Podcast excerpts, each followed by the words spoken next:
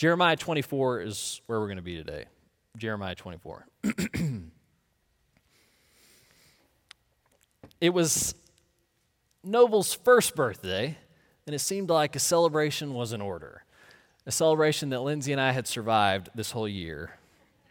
We had this, vi- well, I say we. Lindsay had this vision of the perfect birthday party. The theme, any, any guesses on the theme out there?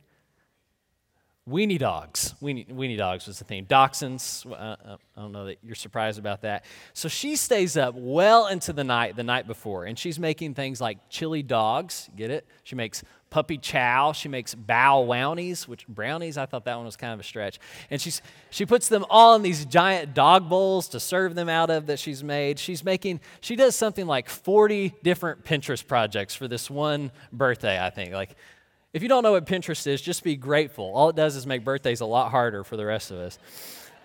So, the morning of the party, she's been up all night working on this stuff. The morning of the party, our reach group's on their way over because that's all we can afford to fit into our little house. Our reach group's on their way over. They're going to be there in about an hour and a half.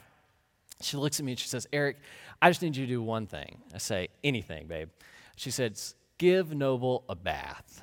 I say, Oh, I can do that. And I, I give her a salute and I go and I get Noble and I take him back to the bath and I turn on the water. I put in some bubble bath. I drop in a ducky or two.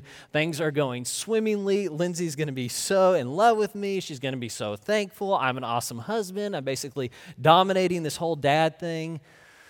And then in a flash, before I could even register what was happening, Noble tries to stand in the soapy tub slips, and his mouth hits the edge of the tub. Time stood still. Noble's eyes widened, sucked in a deep breath, and then he just let the floodgates loose. You know, screams, tears, blood everywhere. So Lindsay comes running and she finds both Noble and me on the floor, covered in soap and blood, both of us just sobbing. I can't even talk. I feel like I'm the worst dad ever in history. And sure enough, in all of his birthday pictures, he's got this swollen lip, his first birthday. And his groggy eyes look like he's drunk on children's Tylenol because he was. He, I mean, he was. It was my fault. It was my fault. And it hurt. It still hurts me. I mean, Noble's gotten over it, but I still haven't. I'm sick over what I did or I failed to do. Either way you cut it, it's my fault and it stinks. So it's like what God says in Jeremiah 42 I am grieved over the disaster I've inflicted on you. Okay, now now, I've never sent a whole nation into Babylonian exile or allowed Babylon to take a whole nation into exile. Either way you cut it, I've not done exactly that. But I appreciate how human God sounds here, how much like a mom or dad God sounds. Hey, I'm really sorry about all this. But sorry, when it comes from God, leaves us wanting something more, doesn't it? You see, we're finishing up this series, Flux, about a nation and their prophet that God sends or allows to be sent into exile. And the question that we've been asking pretty much the whole series is what do you do in those times in exile? What do you do when life gets really hard? What did faithful people like Jeremiah do when life got hard? But today we ask this different question not what do you do when life gets hard, but when life gets hard, What's God doing? How does God feel about this? And when God looks down and says, I'm grieved over the disaster I've inflicted on you, when we think that regret is all that we get from God, well, we take issue with that, don't we? Well, God, you did this. This is your fault. Let's return to the bathtub scene that we started with and treat it as a metaphor. Okay. So, like any metaphor, it only works to an extent. You can't push it too far. So, let's kind of rein it in, but we'll, we'll go with it. So, imagine for a second that God is me, the Father, in this scene, the, the Heavenly Father, if you will. Okay, a little cheesy, not, not my best work there, but you get what I'm saying. He's, he's the dad looking over the bathtub in this scene. And now, you and me, okay, we are noble in the scene except that we're potty trained, which makes us infinitely more sophisticated, in my estimation. Okay, our mouth has just hit the edge of the tub. We've got blood, we've got tears streaming down our face. And in that moment, we look up at God, our Father, with this questioning gaze. Why'd you do that, God? Were you distracted? Were your hands covered in soap and so you, you couldn't stop our fall? Or, were you trying to teach us a lesson because we've been standing in the tub a lot lately and even though you've spanked us a time or two, we still think that we're in charge? Well, was this an accident, God, or was it was it on purpose? Well, because either way, it's not cool. You're supposed to be God. Where's mom? Do you hear what I'm saying? Let's lay our cards on the table. Let's be really honest right here at the start of this sermon. Let's be honest. Let's be honest about how we feel about God and what God should be doing. Okay. We place our lives in God's hands when we're baptized. Okay, in that moment, it's like saying, I turn it all over to you, God. And here's the really honest part we expect a return on that investment. I'm not saying that we expect to get rich or anything like that. I'm saying something very simple. We expect God to look out for us now that He has our life in His hands. God should protect our investment in His big global project, and that investment is ourselves. It's us. God should protect us and prevent crisis in our life. And so when life is going really good, which it has for all of us at times, we say, God, you're doing great. Job well done. Keep it up. You obviously love me. You're obviously a good God. Okay. But when life goes bad, when our mouth hits the edge of the tub, we look up at God. And despite what the best preachers have told us, despite our hours in Bible study, despite our prayers every morning and night, even the best of us in that moment want to look up at God and say, God, you are not doing your job. And the proof is in the pudding, or in the tub in this case. You are not doing your job. You're supposed to protect me. That's how we feel. Let me tell you about Norma. Norma is both sweeter and tougher than me, more tough. Norma built her own house by herself in West Texas. She welds, she raises cattle, she works on cars. She's tough, okay? She's also sweet. She will cook you a meal when you're sick. She'll listen to you when you're crying. She'll give you anything you need. She will tow your car from Cottonwood to Abilene, which is about 45 minutes, which she did for me about six times. Okay. That car was not the most reliable, but Norma was. So Norma was married as a young woman. She had two kids, and she was married to this bad man who left her with the two kids, left her to raise the kids on her own. Just, I mean, just up and left her. So Norma makes this covenant with herself. She's not going to allow herself to love anybody else until these kids are grown. But when they're grown, she meets a man, they fall in love. She's in her 50s. And they decide to move across the country after getting married to West Texas, to Cottonwood, Texas, where they buy this little ranch and they're going to raise cattle and farm and just live their dream in retirement. And life is so good. In fact, Norma feels so blessed. She's so she's she's like just newly falling in love with God, right? And she feels so blessed that she returns to church for the first time since her heartache, like 30 years before. So she comes back to this little church in Cottonwood, and she and her husband are serving our little church, and they start a volunteer fire department in Cottonwood. God is faithful, and they are grateful. And then one morning, her husband doesn't wake up heart attack. Total surprise. To say it grieved Norma, to use the language of God, of Jeremiah, would be an understatement. It gutted Norma. I started preaching there two months after this had happened, and when I arrived, the sorrow on Norma, on that town, on our church was palpable. Right? It was like a cloud that hung over everybody, especially Norma. So here she was. She was far away from her home. She was in a new land with God's seeming blessing just ripped away from her. She was like Ruth, a modern day Ruth. And she was in exile. Exile was the word for it. And as this little community of Cottonwood looked on to our sister in her exile, the collective feeling was God, you missed it. you are not doing your job.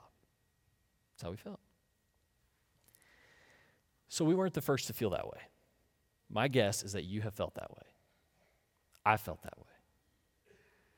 And so we come at this text in Jeremiah 24 where we're going to be today, and that is exactly how Israel feels right now. Okay, let me, let me set up the scene in Jeremiah 24 because what Israel feels in Jeremiah 24 is that God's playing favorites. He's working for some and not working for others. Let me explain. So, right before this scene, Babylon has swooped into Jerusalem, okay, Jeremiah's beloved city, and he's, Babylon has sacked that city. But here's what they do they send some of the Israelites into exile. They send them away from their homes, off into the desert, into this harsh place, okay? Children, grown ups, older folks, I mean, all these people shipped off out of town. But he leaves, Babylon leaves some of the Israelites back home in Jerusalem. There's this group that gets to stay. They get to stay in their same homes. They get to eat at their same tables. They get to go to the same markets. Life is good for them. And meanwhile, many of their old friends are off in the desert and they're struggling. So put faces on these two groups, if you will. Imagine, if you will, two little boys. Let's say they're about 12 years old, all right? And one of those boys with his family is shipped off into the desert. And you can imagine something like the Trail of Tears. They're on this dusty journey, off in exile. They're carrying only what they can on their backs. Some people are not making it on the journey, they're, they're dying on the journey. And this little boy, 12 years old, sees all of it. So one night at dinner, they're sitting around the campfire, and his dad looks at him and he says, Son, look around. It is obvious God's abandoned us. Look around. All right, so meanwhile, back in Jerusalem, there's another boy. Let's say he's 12 years old, same age. And he's sitting in his home, in the home that he grew up in, the home that he was born in, eating at the table he's eaten at every night of his whole life.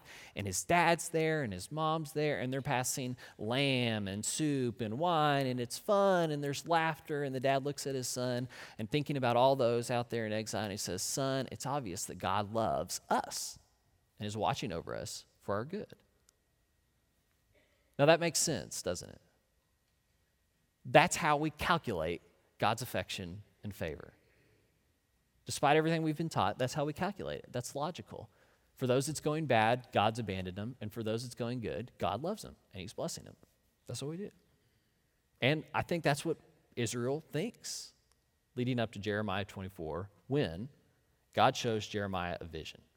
So look at the vision.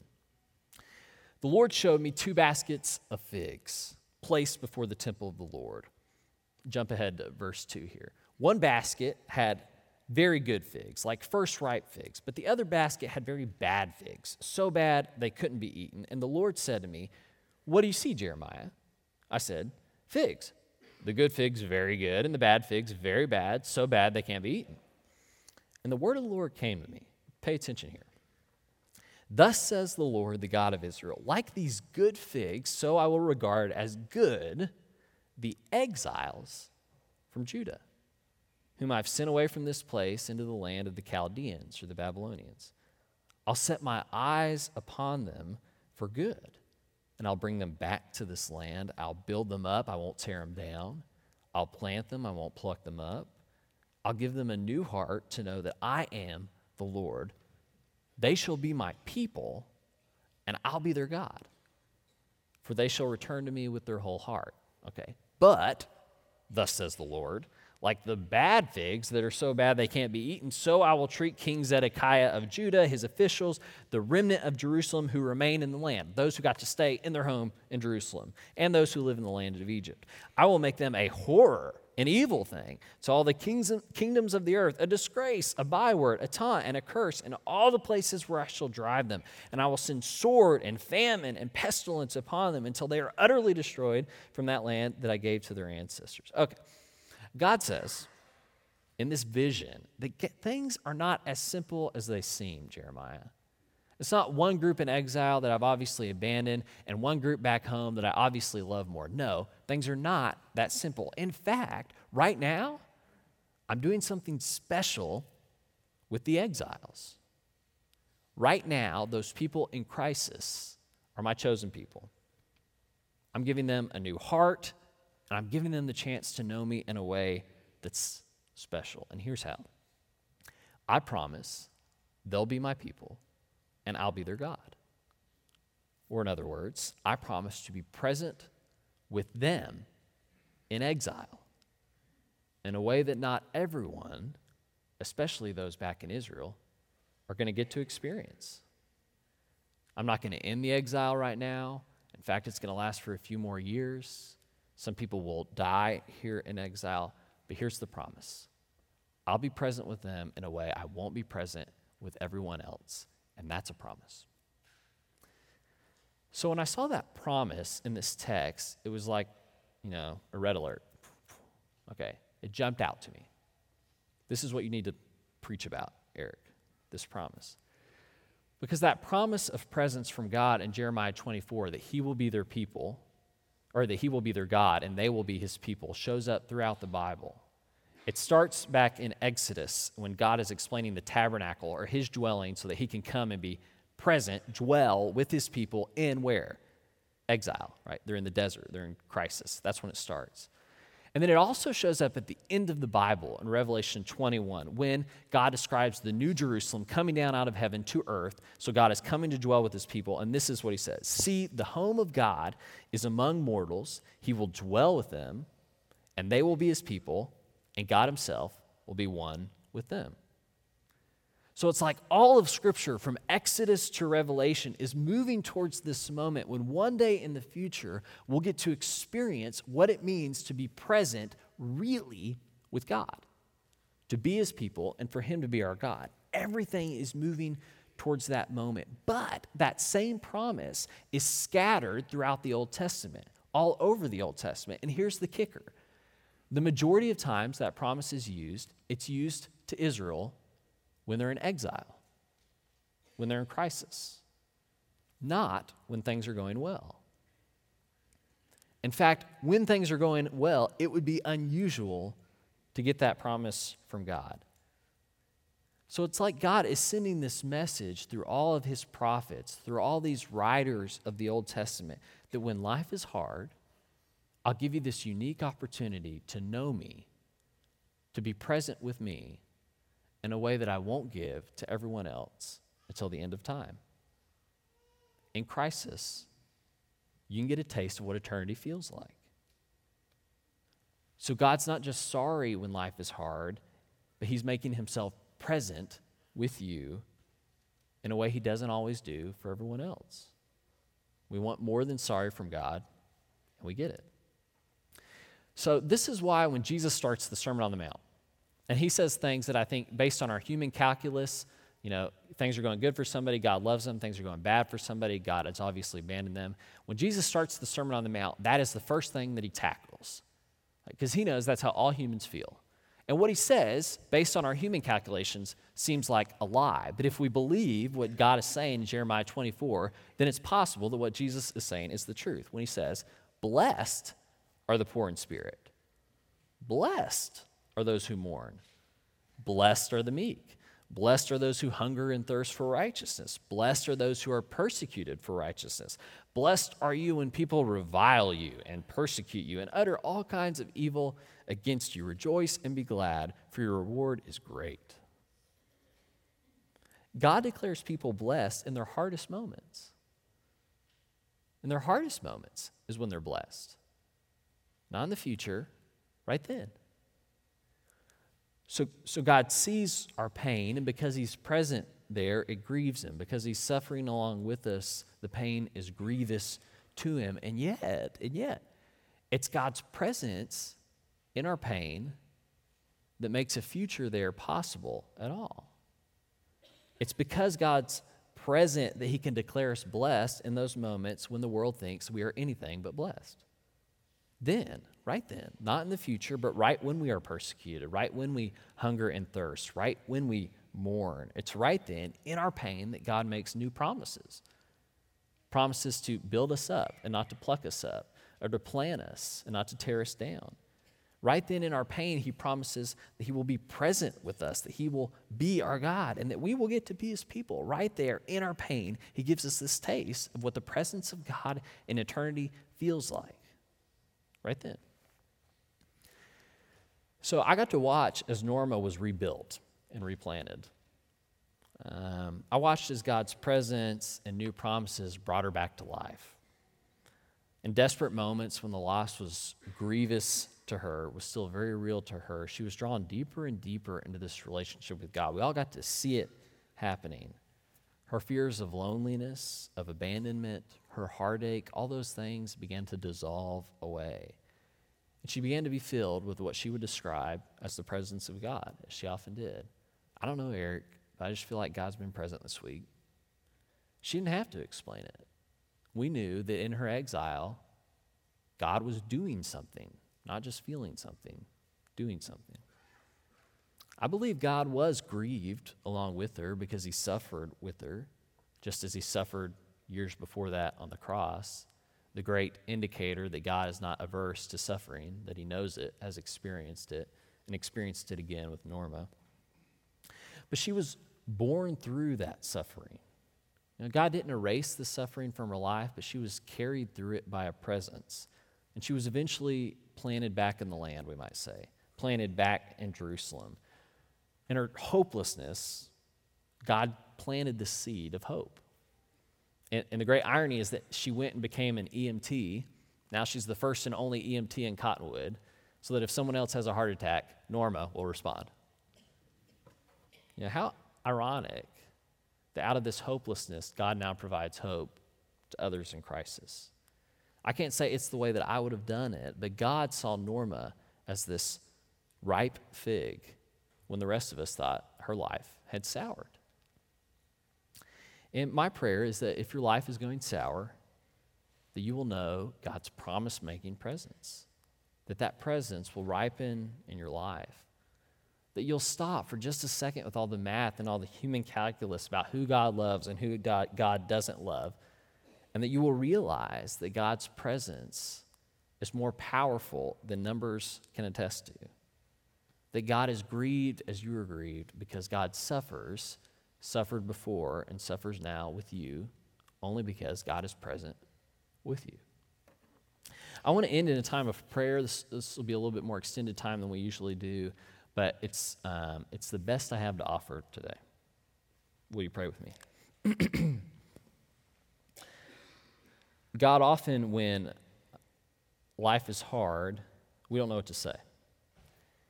I think about when life is hard for folks that we love, and we, we stumble through the prayer and we say, um, God, will, um, um, uh, will you just will you be present with this person?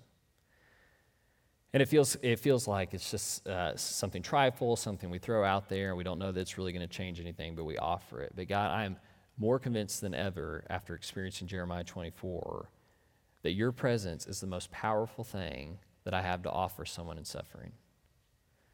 That what we, what we often hope for is that you will protect us from crisis, that you'll prevent crisis in our life, that you'll eliminate crisis when we step into it. But it may be that the greater blessing would be that you be present in crisis. And I pray that we have the faith to ask for that, that we ask for it in boldness and confidence, that we beg for it, and that you remember your promise to be our God and to make us your people, and that you be present.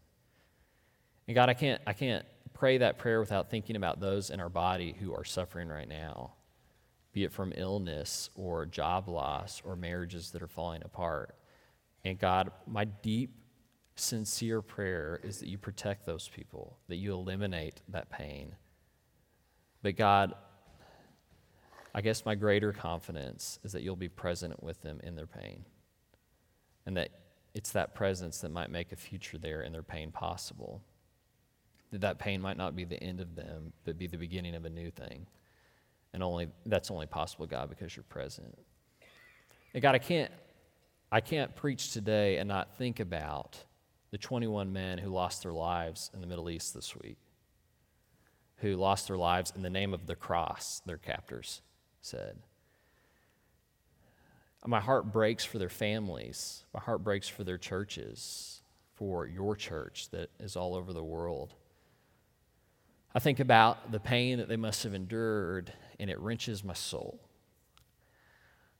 But God, my great prayer is that comes from, from knowing that they suffered in the name of the cross, the great example that we have of your willingness to suffer It's because I think they suffered in solidarity with your crucified son that your crucified son suffers in solidarity with them and their families now.